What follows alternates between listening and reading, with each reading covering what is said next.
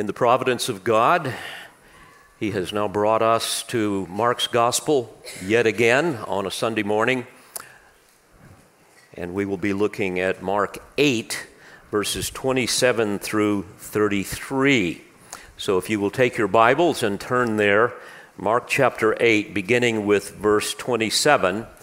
And here we will see the heart of the gospel and that is what I've entitled my discourse to you this morning. And of course, the heart of the gospel is none other than the person and the work of the Lord Jesus Christ. Let me read the text to you. Mark 8, beginning in verse 27. Jesus went out along with his disciples to the villages of Caesarea Philippi. And on the way, he questioned his disciples, saying to them, Who do people say that I am? They told him, saying, John the Baptist, and others say Elijah, but others, one of the prophets. And he continued by questioning them, But who do you say that I am? Peter answered and said to him, You are the Christ. And he warned them to tell no one about him.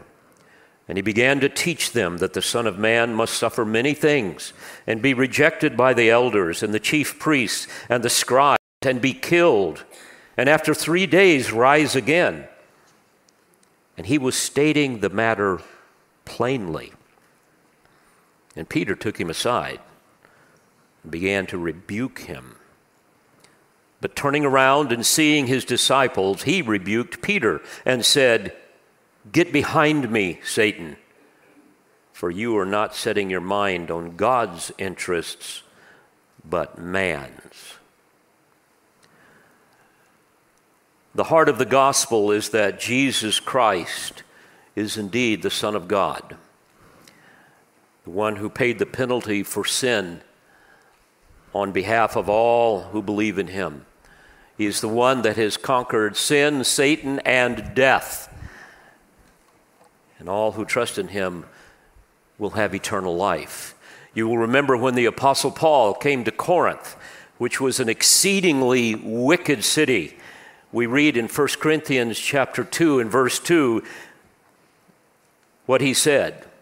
He told them, For I determined to know nothing among you except Jesus Christ and Him crucified.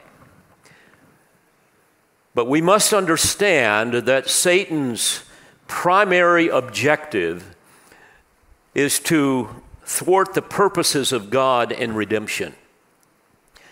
And one of the primary ways that he does this, as this supernatural, brilliant deceiver, is to distort and to demean the person and the work of the Lord Jesus Christ.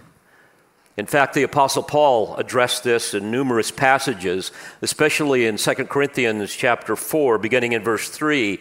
He said, And even if our gospel is veiled, it is veiled to those who are perishing, in whose case the God of this world has blinded the minds of the unbelieving, so that they might not see the light of the gospel of the glory of Christ. So, who is Jesus Christ? How would you answer that question? I might add that the eternal destiny of, your, destiny of your soul depends upon how you answer that question and what you do with the reality of who He is. If you could have asked the people in the first century, in the days of Jesus, you would get many different answers the religious elite of Judaism, the Pharisees and the Sadducees, said that he was a fraud. He was a satanically empowered blasphemer worthy of death. King Herod thought he was John the Baptist, who was resurrected from the dead, and he was terrified because he knew he had him beheaded. The Jews thought that he was maybe Elijah or one of the prophets like Jeremiah in particular, which was consistent with some of their traditional beliefs. And the Gentiles thought, well, he's, he's just a great teacher and this miracle worker. Ah, but some believed the truth of who he was, that he was indeed the Messiah of Israel. He was the Son of the living God. Today in our culture, you will hear many errant responses to that question. For example, the prosperity gospel, which is a perversion of the true gospel, would say that, well, yeah, Jesus is the Son of God, but his primary purpose was to bring blessings of health and wealth and power, all of which were provided in the atonement. And when we give money to God, God rewards us with wealth. Faith, they would tell us, faith in Him is a self generated spiritual force that leads to prosperity. And prayer is the tool that you use to force God to hand out the goodies. Beloved, that is not the Jesus of the Bible. The social justice or woke gospel also a perversion of the true gospel, would tell us that he was basically a liberal Democrat and a socialist, according to one spokesman for this cause, James Chasey. He offers a good perspective of the left's understanding of who Jesus is. Here's what he said quote, Jesus was a liberal Democrat and a socialist. The defining message of the four Christian Gospels and of Jesus himself was this helping the poor, helping the sick, clothe the naked, feed the hungry, uplift the underdog, care for children, distribute wealth, be mindful of immigrants and strangers in your land, etc. By all the defining definitions of liberal and socialist, Jesus was most definitely both of them. He was also a rebel and a fighter for the poor for the bullied and the displaced of his time. End quote. One article that I read in the liberal British daily newspaper called The Guardian caught my eye. The, the title of the article was One Jesus for Liberals, Another for Conservatives, written by Johnjoe McFadden. Here's what he said quote, A study led by Lee Ross of Stanford University in California has found that the Jesus of liberal Christians is very different from the one envisaged by conservatives the researchers asked respondents to imagine what Jesus would have thought about contemporary issues, such as taxation, immigration, same sex marriage, and abortion. Perhaps not surprisingly, Christian Republicans imagined a Jesus who tended to be against wealth redistribution, illegal immigrants, abortion, and same sex marriage. Whereas the Jesus of Democrat voting Christians would have had far more liberal opinions. The Bible may claim that God created man in his own image, but the study suggests man creates God in his own image. End quote. I would have to agree with that last statement.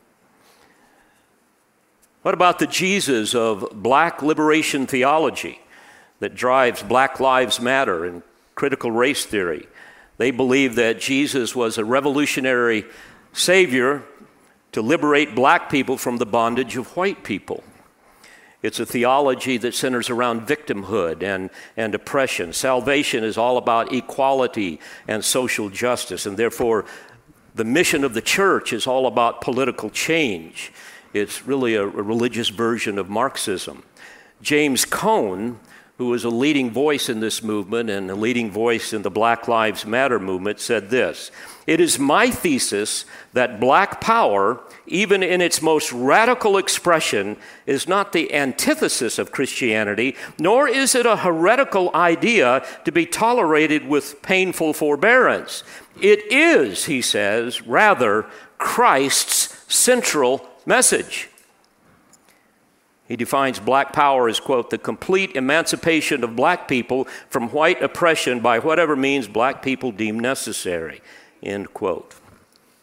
Well, that gives you an idea of the different philosophies of our day with respect to who Jesus is and what he is all about. So the question is are, are these popular cultural definitions of the person and the work of the Lord Jesus accurate biblically? Is this the true Jesus? Of course, the answer is no, they are inaccurate. In fact, they are a blasphemous and damning distortion of who he is. My friends, please hear me. If you do not know who Jesus is, what he has done, what he is doing, and what he will do, you will one day perish in your sins and pay the penalty for your sins in an eternal hell. And that's the bad news that makes the good news of the gospel so incredibly good. My friend, please hear me. Jesus is indeed the Son of God. John 3 and verse 16 and following, familiar passage. We read, For God so loved the world that he gave his only begotten Son, that whoever believes in him shall not perish but have eternal life. For God did not send the Son into the world to judge the world, but that the world might be saved through him. He who believes in him is not judged. He who does not believe has been judged already, because he has not believed in the name of the only begotten Son of God. This is the judgment that the light has come into the world, and men love the darkness rather than the light, for their deeds were evil. And down in verse 36, we read, He who believes in the Son has eternal life. But he who does not obey the Son will not see life, but the wrath of God abides on him. Now, the text that we have before us answers this question of who Jesus is. And in our passage here in Mark 8 27 through 33, we will examine this whole issue under two categories that I trust will be helpful to you. First, we will see a divine disclosure, and secondly, we will see a satanic temptation. Now, let me remind you of the context. Jesus and his apostles have been in the Jewish region of Bethsaida, where the people and the religious leaders have showed nothing but contempt for Jesus despite all of the miracles that he has performed.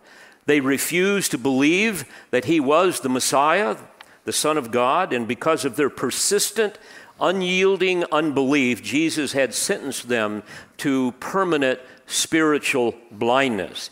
He had, all, he had also already uh, commanded his disciples to, to beware of the leaven, uh, that is, the damning and deadly influence of the Pharisees and the Sadducees and Herod and, and his sycophants. Beware of them. And he then healed a blind man to illustrate the difference between permanent spiritual blindness of the religious phonies and the temporary spiritual blindness of the disciples. And now, they have all hiked about 25 miles north to the region of Caesarea Philippi. And here Jesus is turning his attention primarily to his apostles. And here he focuses on the most important of all questions, and that is, Who am I? And their answer and ours is the key that unlocks the door to eternal life in heaven if you get it right. And if you don't, without that key, you will remain incarcerated in a dungeon of darkness that will consign you to an eternal hell, where you will pay the penalty that Jesus would have paid had you trusted in him. A place of what Jesus described as outer darkness, of weeping and wailing and gnashing of teeth. Now, with that little background, let's pick it up at verse 27. Jesus went out along with his disciples to the villages of Caesarea Philippi. A number of us were just there not too long ago. Let me take you there for a moment. This was essentially a, a Hellenistic and pagan city. It was about 45 miles southwest of Damascus, Syria, and about 25 miles north of the Sea of Galilee. It's, it's, it's located at the base of Mount Hermon. It's near the ancient Israelite town of Dan. In fact, this is about as far north as Jesus went when he was on earth. It has an enormous spring, beautiful spring that feeds the Jordan River that runs through it. In fact, the foothills there of Mount Hermon uh, are lush, they're beautiful. There's, uh, there's lots of water, lots of, of, foliage. Originally, it was known as Baal Hermon and Baal Gad in the Old Testament period. And then later on, about the third century BC, during the Hellenistic period, the city was resettled. It became Panias or, or Panion, named after the Greek deity Pan. Maybe you remember seeing Pan. He's the half man, half goat, half goat god. All right, you've seen that. He's half goat, half man. It's amazing what the depraved mind can come up with to worship, right? And he's typically seen playing a flute. That's another story all in of itself. But um, he was the god of fright. In fact, we get our word panic from that. And uh, these are magnificent ruins that are still there to this day. You can see uh, an open air sanctuary. There's a sacred cave where they offered sacrifices. Uh, all of that is still there. There's a series of hand hewn niches where statues of their deities were placed. And there still exist remains of shrines to, to Pan and inscriptions, even from the second century, bearing his name. Now, in Jesus' day, the city was ruled by Herod the Great's son, Philip. And Philip had renamed the city Caesarea in honor of Caesar Augustus. And to distinguish it from Caesarea Maritima, which was located um, west of Jerusalem on the coast of the Mediterranean, it became known as Caesarea Paneas or Caesarea Philippi in honor of Philip the Tetrarch. I might also add that it was in this area that Jesus transfigured himself on the mountain. So you get a little feel of where it is. And it was a magnificent city in Jesus' day, but a pagan, wicked city. Verse 27 goes on to say, And on the way, Jesus questioned his disciples, saying to them, Who do people say that I am? Now, the parallel passage in Matthew, verse 16, or chapter 16, verse 13 says, Now when Jesus came into the district of Caesarea Philippi, he was asking his disciples, Who do people say that the Son of Man is? And in Luke 9 18, we read, And it happened that while he was praying alone, the disciples were with him, and he questioned them, saying, Who do the people say that I am? So that's what's going on here. Now, bear in mind that Jesus knew exactly the opinions of all of the people. He wasn't in need of information here, there was no lack of knowledge. In fact, in John 2, verse 25, we read that Jesus did not need anyone to testify concerning man, for he himself knew what was in man. So, why was he asking this? Well, I believe it's because he wanted them to rehearse what people were saying, to contrast the folly of their beliefs with the truth of who he really was and who he truly is. So we have the answer here in verse 28. They told him, saying, Well, some say you're John the Baptist. And again, that was Herod's idea. Others say Elijah. I might add that this was consistent what, with what the Jews understood from God's prophet in Malachi, Malachi 4, verse 5, we read, Behold, I am going to send to you Elijah the prophet before the coming of the great and terrible day of the Lord. So some of them thought, well, maybe this is Elijah. And then finally it says, But others, one of the prophets. Now, one might ask, and appropriately so, why on earth, with all of these miraculous signs, why was it so hard for them to believe that he was who he said he was, namely the Messiah? Well, the answer is it's because he did not fit their preconceived idea of the type of Messiah that they wanted. You see, by the first century, messianic expectations were at a fever pitch. The people were so tired of being under Roman bondage. You will remember in Matthew 11, beginning at verse 2. Now, when John, referring to John the Baptist, while imprisoned, heard of the works of Christ, he sent word by his disciples and said to him, Are you the expected one, or shall we look for someone else? I mean, even John was thinking, I mean, I'm in prison here. I, I mean, when are we going to get the show on the road here and get rid of Rome? So, are you the one, or should we expect someone else? And, and we also know, according to John 1:29, that John knew that Jesus was the Lamb of God who takes away the sins of the world. So there was confusion. And I might add that the average Jewish person did not want a lamb, they wanted a lion. They wanted someone to deliver them from the bondage of the pagan Gentiles, not deliver them from their sin. You remember what happened after his miraculous feeding of the many thousands in John 6. We read in verse 14, Therefore, when the people saw the sign which he had performed, they said, This is truly the prophet who is come into the world. So Jesus, perceiving that they were intending to come and take him by force to make him king, withdrew again to the mountain by himself alone. So they wanted a military Messiah. It should be no surprise given the conditions in which they lived in that day.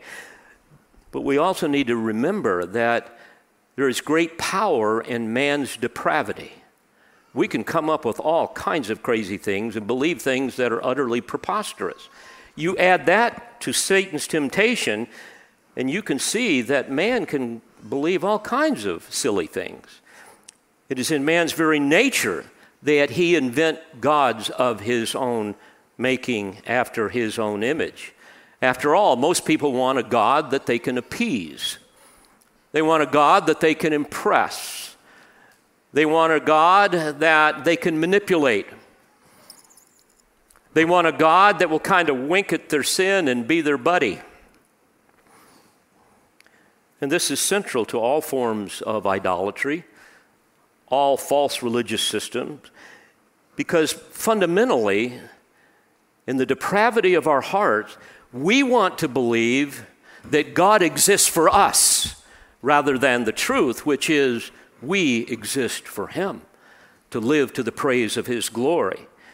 And often self is the God that people worship. In fact, self idolatry is at the core of, a, of apostate Christianity, whether it's the social justice Jesus or the prosperity Jesus or the Jesus of all the religious systems that preach salvation by works. If you just do these things, then you can impress him enough for him to save you. I recently read about a female contemporary Christian singer songwriter. The lyrics of one of her songs underscores the idolatry of self that is so popular, especially in apostate evangelicalism and how men and women invent a God that will exalt them rather than the other way around. The, the, one of the, the, the lines of, of, of her song says this I am who I am because the I am tells me who I am. And people sing that over and over and over again. Well, yes, that's clever. That's cool. It's catchy, isn't it? But, dear friends, it is also self exalting hogwash. It demeans God and it redefines his, his purpose in redemption to be nothing more than a God that exists to make his creatures feel good about themselves. Dear friends, that is not the Jesus of the Bible. I might add that he does indeed tell us who we are. He tells us that we are spiritually dead, that we live in open rebellion, that our hearts are at enmity with him, we're darkened in our understanding, we are alienated from God, because of the ignorance that is in us and because of the hardness of our heart. So he does tell us who we are. And when we understand who we really are and who he really is, then the only thing left to do is to cry out for undeserved mercy. And when we do, he will save us by his grace. But that is not a message that sells records. That is not a message that will pack churches. So the point here is that Satan is ingenious in his distorted deceptions, the ways that he can somehow deny the infinite perfections of the living God. He is cunning with his abilities to misrepresent the person and the work of Christ, and his deceptions are always appealing to our depraved hearts. You see, until we come to faith in Christ and understand who, re- who He really is, until He has saved us by our grace, by His grace, we, we have to admit that prior to that, we really wanted a Jesus that's a genie in a bottle, right? One that will serve us. We want a genie in a bottle that winks at sin, not a thrice holy sovereign, right? We want a Santa Claus, not a savior. We want a butler, not a king. And that's how people think of who Jesus is. So, again, Jesus asked his apostles to list the diverse beliefs of the people. And verse 29, and he continued questioning them, But who do you say that I am? You've listed all of the popular opinions, but who do you say that I am? And now we see Peter answers on behalf of all of them and says to him, You are the Christ. Christos in the Greek, the Greek word for Messiah, from the Hebrew Mishiach, which means anointed one. What I find really interesting is although most all of the people were confused, the demons knew exactly who he was, right? In fact, we read about that, for example, in Luke 8. demon recognized him and said, Jesus, Son of the Most High God. So the apostles were finally resolute in their conviction of who Jesus was. Ah, but you must understand how they came to this conclusion. And here's where the story gets even more fascinating. Yes, the apostles saw all of the miracles. They were with Jesus, but thousands of other people saw the same miracles. So the question is how did they come to believe the truth? How do any of us come to believe the truth? And the answer, my friend, is because God reveals it to us. God revealed it to them. So here we see the first point in my little outline a, a, divine disclosure. Matthew helps us understand this in Matthew 16, verse 17 a parallel account. And Jesus said to him, Blessed are you, Simon Barjona, which means son of Jonah, which is just a variant uh, spelling or a shortened form of John. Blessed are you, Simon Barjona, because flesh and blood did not reveal this to you, but my Father who is in heaven. Flesh and blood, referring to mortal man. In other words, no human being, no mortal person, no human effort or cleverness no human cogitation reveal this to you. Dear Christian, if you believe, as I hope you do, that Jesus is the Christ, the Son of the living God, it's because God has revealed it to you. It is because God the Father decreed for His glory to save you by His grace. And He called you unto Himself and adopted you as His child and drew him drew you unto himself, gave you the gift of faith. It's because God the Son revealed himself to you in his incarnation. It is because he accomplished your redemption through the shedding of his blood on the cross of Calvary. It's because God the Spirit breathed spiritual life into your spiritual cadaver so that you could see the horror of your sin and the glory of the cross. It's because He gave you spiritual eyes to see the glory of who Christ really is. The Apostle Paul testified to this very thing in Galatians 1 in verse 15. We read what he says God, who had set me apart even from my mother's womb and called me through his grace, was pleased to reveal his Son in me so that I might preach him among the Gentiles. As I was meditating upon this passage and the reality of all of this, even in my own life, knowing that God has revealed this to me solely because of his grace, my mind went, as it often does, to a hymn to Charles Wesley's great hymn Love divine, all loves excelling, joy of heaven to earth come down. Fix in us thy humble dwelling, all thy faithful mercies crown. Jesus, thou art all compassion, pure, unbounded love thou art. Visit us with thy salvation, enter every trembling heart. Oh, isn't it wonderful that God has loved us enough to reveal himself to us by the power of his Spirit and his Word? But I want you to notice what happens next. Next, we have a very stern admonition. Seems a bit strange. Right on the heels of this divinely revealed confession, we read in verse 30, and he warned them to tell no one about him. You know, why? I mean, don't you know if you were one of, one of the apostles, you would have just you would have been euphoric. Oh, this is who he is. And what do you do when you hear really, really, really incredibly good news? You want to tell everybody, right? You know that was what was going on with them. They were ecstatic. But Jesus says, I don't want you to tell anybody.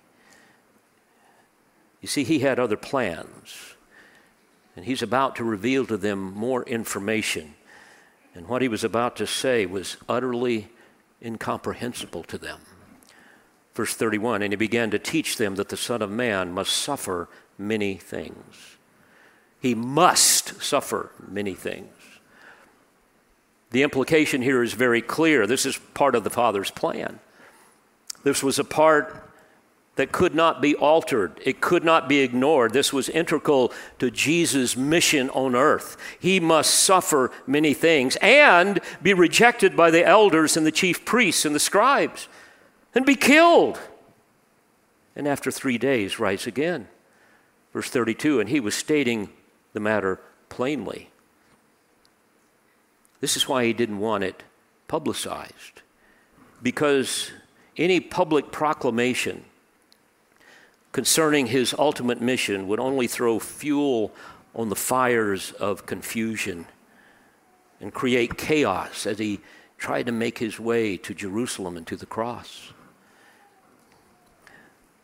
This, of course, was all inconceivable to them. Mark, later on in chapter 10, verse 45, tells us what Jesus said For even the Son of Man did not come to be served, but to serve and to give his life a ransom for many. And as we will see, Peter and the others just could not accept this because it did not fit into their preconceived ideas. It conflicted with their theology. But as God declared through the prophet Isaiah concerning his incomprehensible grace, especially as it related to rebellious Israel. My thoughts are not your thoughts, nor are, are your ways my ways. Isaiah 55, 8 and 9. My thoughts are not your thoughts, nor are your ways my ways, declares the Lord. For as the heavens are higher than the earth, so are my ways higher than your ways, and my thoughts than your thoughts. And in that context, literally what he's saying is that the grace of my pardoning mercies do not even remotely compare to the way that you would treat people that have offended you. You can't even begin to comprehend the limits of my grace. And Jesus' death on the cross was the key for God's provision for this mercy in accomplishing our redemption. Remember, according to 1 John 2 and verse 2, Jesus is the propitiation for our sins. Propitiation means he is the satisfaction. He is the one that placates the just wrath of God that should fall upon us. This is why the Son of Man must, as we read, suffer many things and be rejected by the elders and the chief priests and the scribes and be killed and after three days rise again. As I was thinking about this, isn't it sad that the apostles had never apparently heard about this, even though they were raised in Judaism? And although there are several Old Testament passages that would have given them a sense of what the Messiah would do and endure. For example, in Isaiah 50 and verse 6, and granted, some of these are a bit veiled, but there we read, I gave my back to those who strike me, and my cheeks to those who pluck out the beard. I did not cover my face from my humiliation and spitting. Wouldn't you think that the rabbis would have said, you know, this is a reference to the Messiah someday. Isaiah 52, 13, all the way through Isaiah 53 and verse 12 make it real clear. Let me give you a, a few examples of this. Isaiah 53, beginning in verse 6 or verse 4. Surely our griefs he himself bore, and our sorrows he carried, yet we ourselves esteemed him stricken, smitten of God, and afflicted. But he was pierced through for our transgressions. He was crushed for our iniquities. The chastening for our well being fell upon him, and by his scourging we are healed. All of us, like sheep, have gone astray. Each of us has turned to his own way, but the Lord has caused the iniquity of us all to fall on him. Later on in verse 11, as a result of the anguish of his soul, he will see it and be satisfied. By his knowledge, the righteous one, my servant, will justify the many, as he will bear their iniquities. Therefore, I will allot him a portion with the great, and he will divide the booty with the strong, because he poured out himself to death and was numbered with the transgressors. Yet he himself bore the sin of many and interceded for the transgressors. Even the psalmist tells us in Psalm 16, verse 10 For you will not abandon my soul to Sheol, nor will you allow your Holy One to undergo decay. Psalm 22 and verse 1 My God, my God, why have you forsaken me? Far from my deliverance are the words of my groaning. Verse 7 and 8 All who see me sneer at me, they separate with the lip. They wagged the head, saying, Commit yourself to the Lord. Let him deliver him. Let him rescue him, because he delights in him. Verse 16 and following For dogs have surrounded me, a band of evildoers has encompassed me. They pierced my hands and my feet. I count all my bones. They look, they stare at me. They divide my garments among them, and for my clothing they cast lots. What about Zechariah chapter 11, beginning in verse 12? They weighed out 30 shekels of silver as my wages. Then the Lord said to me, Throw it to the potter, that magnificent price at which I was valued by them. So I took the 30 shekels of silver and threw them to the potter in the house of the Lord. And then one of the great texts in Zechariah chapter 12 and verse 10 I will pour out on the house of David and on the inhabitants of Jerusalem the spirit of grace and of supplication, so that they will look on me, whom they have pierced, and they will mourn for him as one mourns for an only son, and they will weep bitterly over him like the bitter weeping over a firstborn. Well, here's my point with all of this the apostles did not connect these dots theologically. So they couldn't grasp the idea of Jesus suffering and dying. And again, he warned them to tell no one about him. Later, however, Jesus would himself make that proclamation concerning himself. Mark records this in Mark 14, verse 61. and following. Again, the high priest was questioning him and saying to him, Are you the Christ, the Son of the Blessed One? And Jesus said, I am. And you shall see the Son of Man sitting at the right hand of power and coming with the clouds of heaven. Well, all this was more than Peter could stand, and Satan loved it so. So we've seen a divine disclosure. Now we're going to see a satanic deception. In verse 32 And Peter took him aside and began to rebuke him. I cannot imagine a more brash display of arrogance. Here you've got an uneducated fisherman rebuking the omniscient creator of the heavens and the earth and all that is in them. Can there be any greater disparity of, of, of wisdom and authority? I think not. But also, we shouldn't laugh. We can all be guilty of this. Are we not all guilty of reading some passage in Scripture, coming across some doctrine that we don't really understand, and frankly, we don't like very much? And so, what do we do? Oh, we get creative and we come up with a novel way of explaining what God has said. Yeah, it says six days, six day creation, but they weren't six literal days.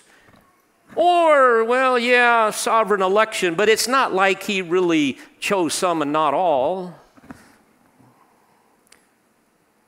I think of all the ways people try to deny the doctrine of hell or reinterpret the role, relationships between men and women that God has ordained for males and females, and the covenant purposes of marriage between one man and one woman.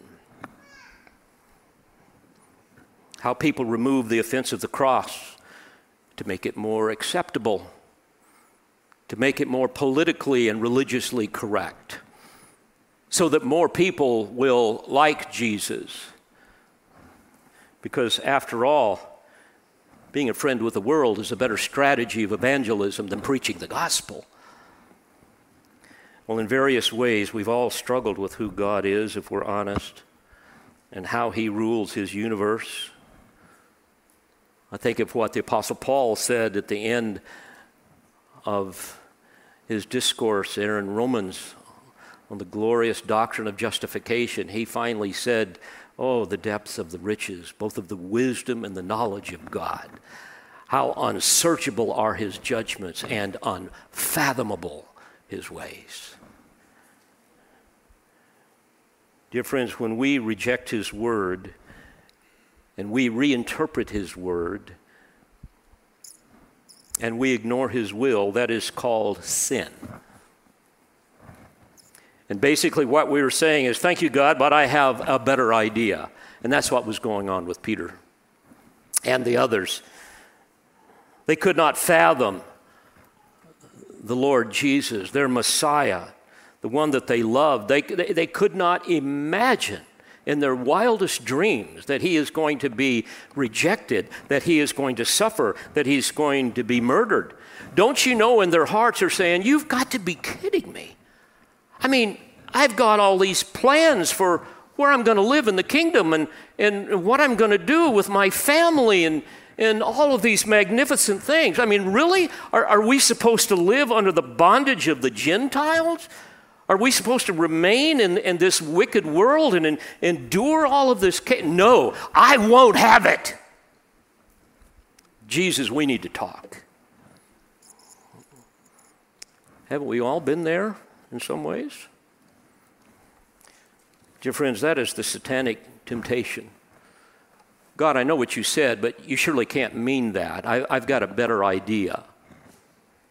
I've got a better plan. I've got one that kind of fits into the culture and certainly jives with my preconceived ideas of how you need to be and we need to be.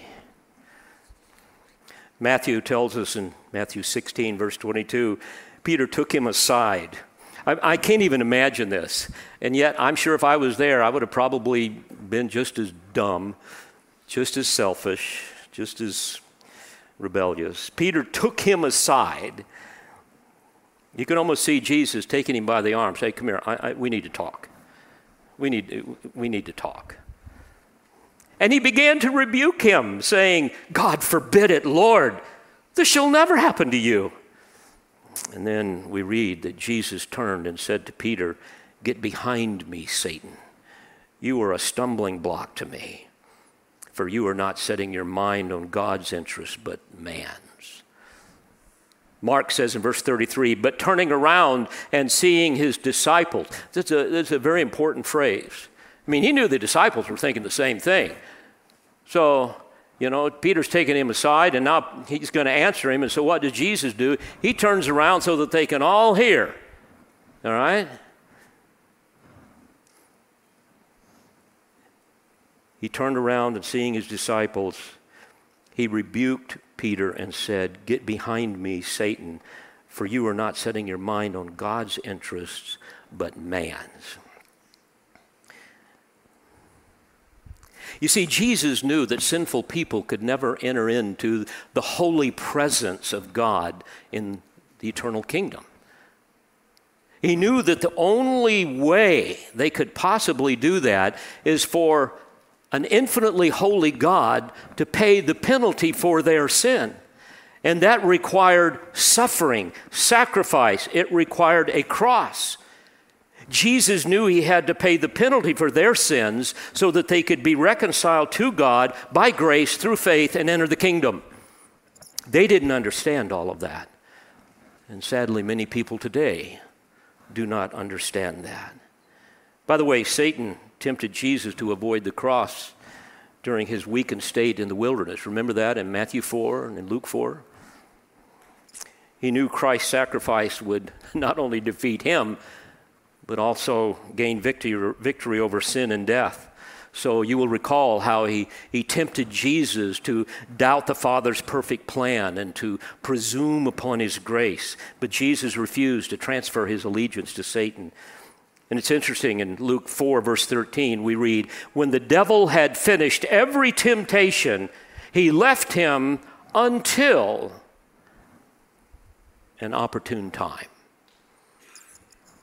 Peter was now an opportune time to tempt him once again. You know, it's hard to imagine Peter being speechless, but I think at this point he probably was. I mean, think about it. He went from confessing Jesus as the Christ and being blessed for it to being likened to Satan. He, he went from being a spokesman for God to being a spokesman for Satan. And, and, and he did this in one short encounter. There's there's a great lesson here for me and one for you, and that is to remember how quickly the righteous can stumble. Dear friends, always be suspect of your own spirituality. Fortunately, God is long suffering. He's gracious to save and to sanctify. And later, Peter and the, and the others understood. I mean, it, it all came together. They, they understood that Jesus had to die, they understood that that was God's perfect plan all along. That apart from that, they could never be redeemed. You will recall that Pentecost, Peter said in Acts 2, beginning at verse 22, Men of Israel, listen to these words Jesus the Nazarene, a man attested to you by God with miracles and wonders and signs which God performed through him in your midst, just as you yourselves know. This man, delivered over by the predetermined plan and foreknowledge of God, you nailed to a cross by the hands of godless men and put him to death. But God raised him up again, putting an end to the agony of death, since it, w- it was impossible for him to be held in its power. Dear friends, I pray that you all know that Jesus is the Christ he is the Messiah of Israel, the Son of God, and that this is the very heart of the gospel. This is what we see all through the gospel record. In fact, the Apostle John summarized this in John 20 and verse 31. These have been written to you so that you may believe that Jesus is the Christ, the Son of God, and that believing you may have life in his name. So, who do you say that Jesus is? I hope your answer is as it should be. And I pray that you have surrendered your life to him and that you serve him because the eternal destiny of your soul depends upon not only your answer, but also your response to his lordship. Let's pray together. Father, we are so thankful for the magnificent truths of your word that bring such clarity to all of the confusion and chaos that is inevitably part of this fallen world. We know that Satan is ingenious at coming up with ways of distorting the person and work of Christ. And you add to that our own depraved hearts that, that long for things that will ultimately destroy us. And it's easy for us to be deceived. So we thank you that you have revealed the truth of who Christ is to us. And we know that it is all because of your grace, not because of our ingenuity, not because of our cleverness. And Lord, if there be one here today that knows nothing of what it means to be reconciled to you through faith in Christ, I pray that you will overwhelm them with such conviction that they will humble themselves before you this day and place their faith in the living Savior. We thank you, we give you praise for the glory of Christ. Amen. We pray you've been edified by this presentation. You've been listening to the teaching ministry of Calvary Bible Church in Jolton, Tennessee. For more information on Calvary Bible Church or for more audio, please visit our website at cbctn.org.